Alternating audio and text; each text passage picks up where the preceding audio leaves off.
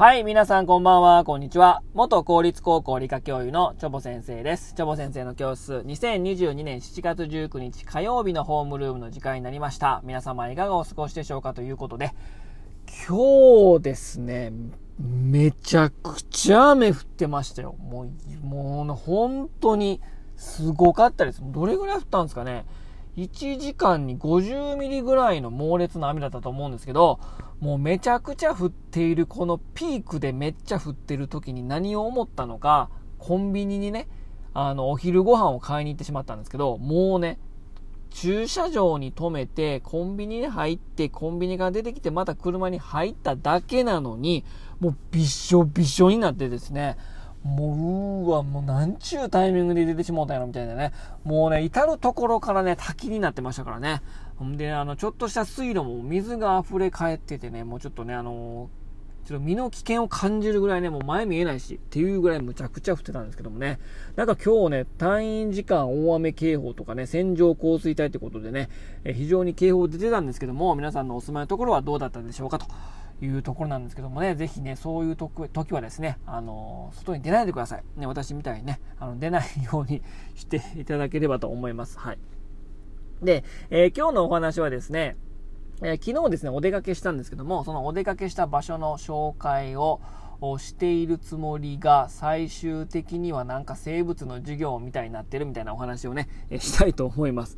えー、昨日ですね、あの、久しぶりに、まあ、お出かけをしました。えー、どこに行ったのかというとですね、えー、滋賀県の米原市のですね、サメ街というところですね。皆さんご存知ですかね、サメ街。まあ、中山道のね、宿場町として栄えてたみたいですけども、で、それ、そこに何しに行ったかというとですね、あの、バイカモ、え、水中花ですね。水の中に、えー、咲く花、水中花が綺麗な、えー、バイカモの様子を見に行ったというかね、バイカモを見に行きました。で、そこのサメ街のところに流れる地蔵川っていうですね、まあ、本当に小さい水路みたいなところなんですけども、そこのところにね、バイカモがね、群生してるんですよ。で、もう、ま、まだピークはまだもうちょっと先かなと感じたんですけども、おあの、白いね、あの、小さいお花がですね、水中の中にパパってこう咲き乱れるんですね。非常に綺麗だったですね。で、非常にそこの地蔵川ですけども、本当に高速の、高架下みたいなところにあるんですけど、めちゃくちゃ水が冷たい。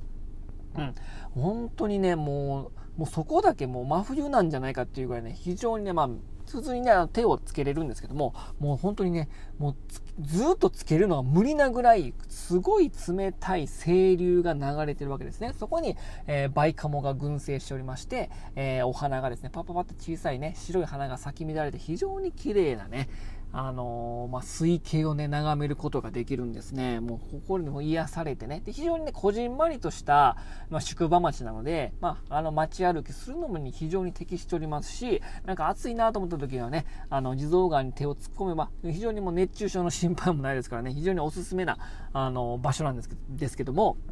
で、そこでですね、その、バイカモとともに、えー、トゲウオ、あの、魚ですね。トゲウ、トゲウオ目に属している、トゲ、トゲウオ科に属している魚の、まあ、ハリオと、呼ばれる魚がですね、まあ、絶滅危惧種なんですけども、まあ、トゲウオ系はね、本当にね、日本では本当に、ほとんど姿が見られないぐらいで絶滅危惧種どれも指定されてるんですけども、まあ、そこのハリオを保護しているというところにもなっておるんですね。うん。なので、まあ、バイカモの花に癒されて、で、針を。まあ、ハリオね、あの、近くに神社があるんですけど、まあ、そこの水槽にですね、ハリオが展示されてますのでね、えー、そのね、バイカモの地蔵川のところの、あの、普通の野生のところにも、まあ、ハリオがいますからですね、えー、ぜひね、皆さんもね、探してみてはいかがでしょうかという感じなんですけども、で、この、まあ、トゲウオか、トゲウオ、トゲウオのこの魚はですね、まあ、日本では非常に、ま、レアな魚として、えー、ま、認識されてるんですけども、このね、トゲウオっていう魚ね、世界的に見れば結構トゲウオを研究材料にした論文がね、たくさんあるんですね。はい。で、もうこれね、もう動物行動学、まあ私、あの、学生時代、大学院の時に、まあ魚類行動学を学んでおりましたので、えー、まあその、必ずその行動学を勉強するときに、必ず、まあ、通る道というかね、えー、行動学の父みたいなね、方がいらっしゃるんですね。ま、それがですね、えー、ティン・バーゲン。えー、ニコ・バーゲン、あ、じゃティンバーゲンっていうね、えー、方がいらっしゃるんですけど、ニコ・ティンバーゲンっていうね、オランダの研究者の方なんですけども、まあ、その方がですね、まあ、トゲウオの研究をして、その研究結果からですね、えー、ノーベル賞を受賞してると。いうね。で、トゲウオね、まあ、そのティンバーゲンに限らずですね、いろんな研究材料されてて、結構トゲウオの研究っていうのは非常に盛んに行われているんですね。はい。で、このトゲウオのどういう研究をティンバーゲンがしたのか。まあ、この方ね、鳥類学者でもあるので、えここ、まあ、動物行動学全般に非常に有名な方なんですけども、そのトゲウオの、えーえー、行動学を研究して、まあ、ノーベル賞を受賞してるんですけども、このトゲウオ、面白い特徴がありましてですね、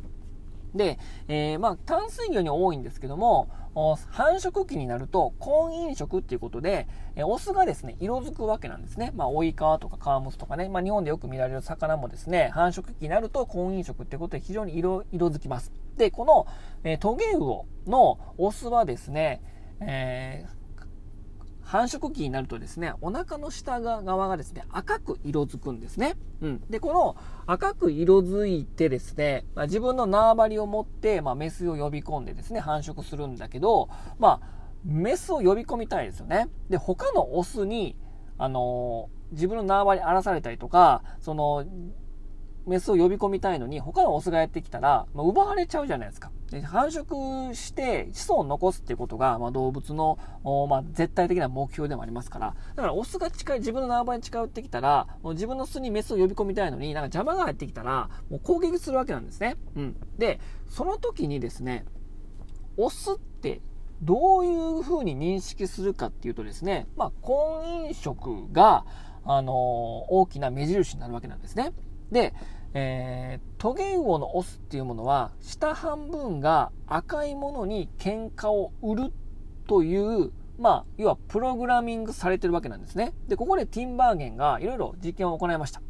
えー、いろんな模型を作って、えー、トゲウオの。で、成功に作られた、もう、もう見た目、見た目本物やんみたいな、えー、模型をオス、その繁殖期を迎えてるオスに近づけても、攻撃しないんですよ。縄張りに来てるのに。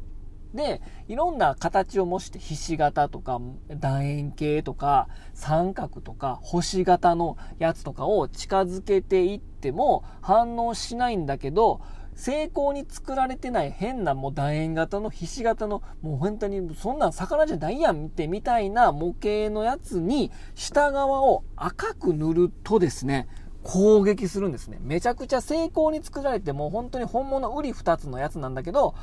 お腹に赤く塗ってなかったら攻撃しないんですね。だからどんな変な本当に小学生の本当に粘土細工みたいなぐらいのレベルの模型にお腹側に赤く塗ってたら攻撃するんですね。要はこの反応はどういうことかっていうとですね、体の下半分が赤いっていうのが重要で、まあ、それがですね、刺激となって攻撃するってことなんですね。これをですね、えー、生物学的用語に言うとね、鍵刺激っていうんですね。鍵刺激。ある刺激と、その刺激によって引き、引き起こされる行動がワンセットになってますよというのを鍵刺激っていうんですね。要は、トゲウオのオスにしてみれば、お腹の下が赤い、攻撃するっていうのがワンセットになってる。これを鍵刺激って言って、これをま動物行動学的に鍵刺激っていうものを初めて発見したというかね、えー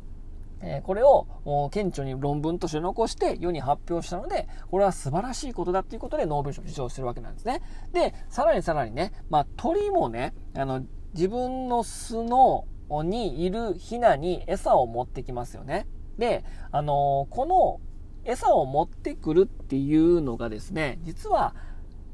ヒナが口開けた時に、まあ、オレンジ色だったりとか赤く色づいてるわけですよ、口の中がね。これも、何か自分の巣に鳥がいる。それは自分の子供だ。で、この子供が口を開けている。口がオレンジ色だ。じゃあ餌を持ってくるっていう、この自分の巣にヒナがいる。ヒナが口を開けている、そのくちばしの色がオレンジ色、赤色だ。ってことは、餌を持っていかなければならないって、これも一連のワンセット鍵刺激なわけなんですね。うん。で、これもですね、面白い実験があって、えー、マッチ棒を4つつなぎ合わせて、くちばし型にして、そのマッチ棒を、あえー、オレンジ色と黄色にしたら、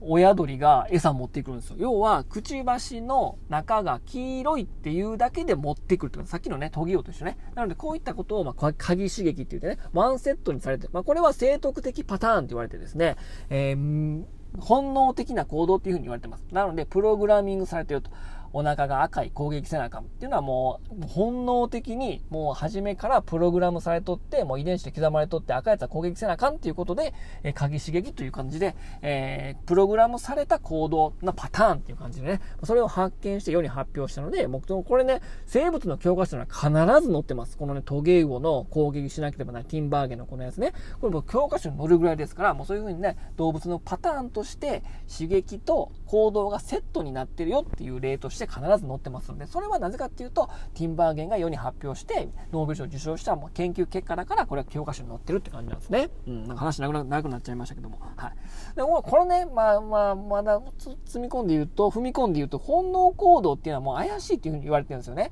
それは、まあ、確かにプログラムされてるんだけど、それはそれを見て攻撃しているから、別に本能的に働いてるわけじゃなくて、下が赤いってことを認識して攻撃してるから、別にこれは本能的に勝手に動いてるわわけではなくて、まあ、それを刺激を受け取って、それを認識して攻撃してるから、もう本能行動っていうんじゃないよみたいなね、本能行動のその定義っていうのはちょっと揺れてるみたい、揺れてるらしいですけどもね、あ実際のところはどうなんでしょうか。まあでもね、えー、今どうやって攻撃したのって聞くわけにもいかないから、なかなかそのね、あの、言語で、魚、ね、いや、今勝手に体が動いたんですっていうのは、そのなかなかそれを証明するのはなかなか難しいんですけども、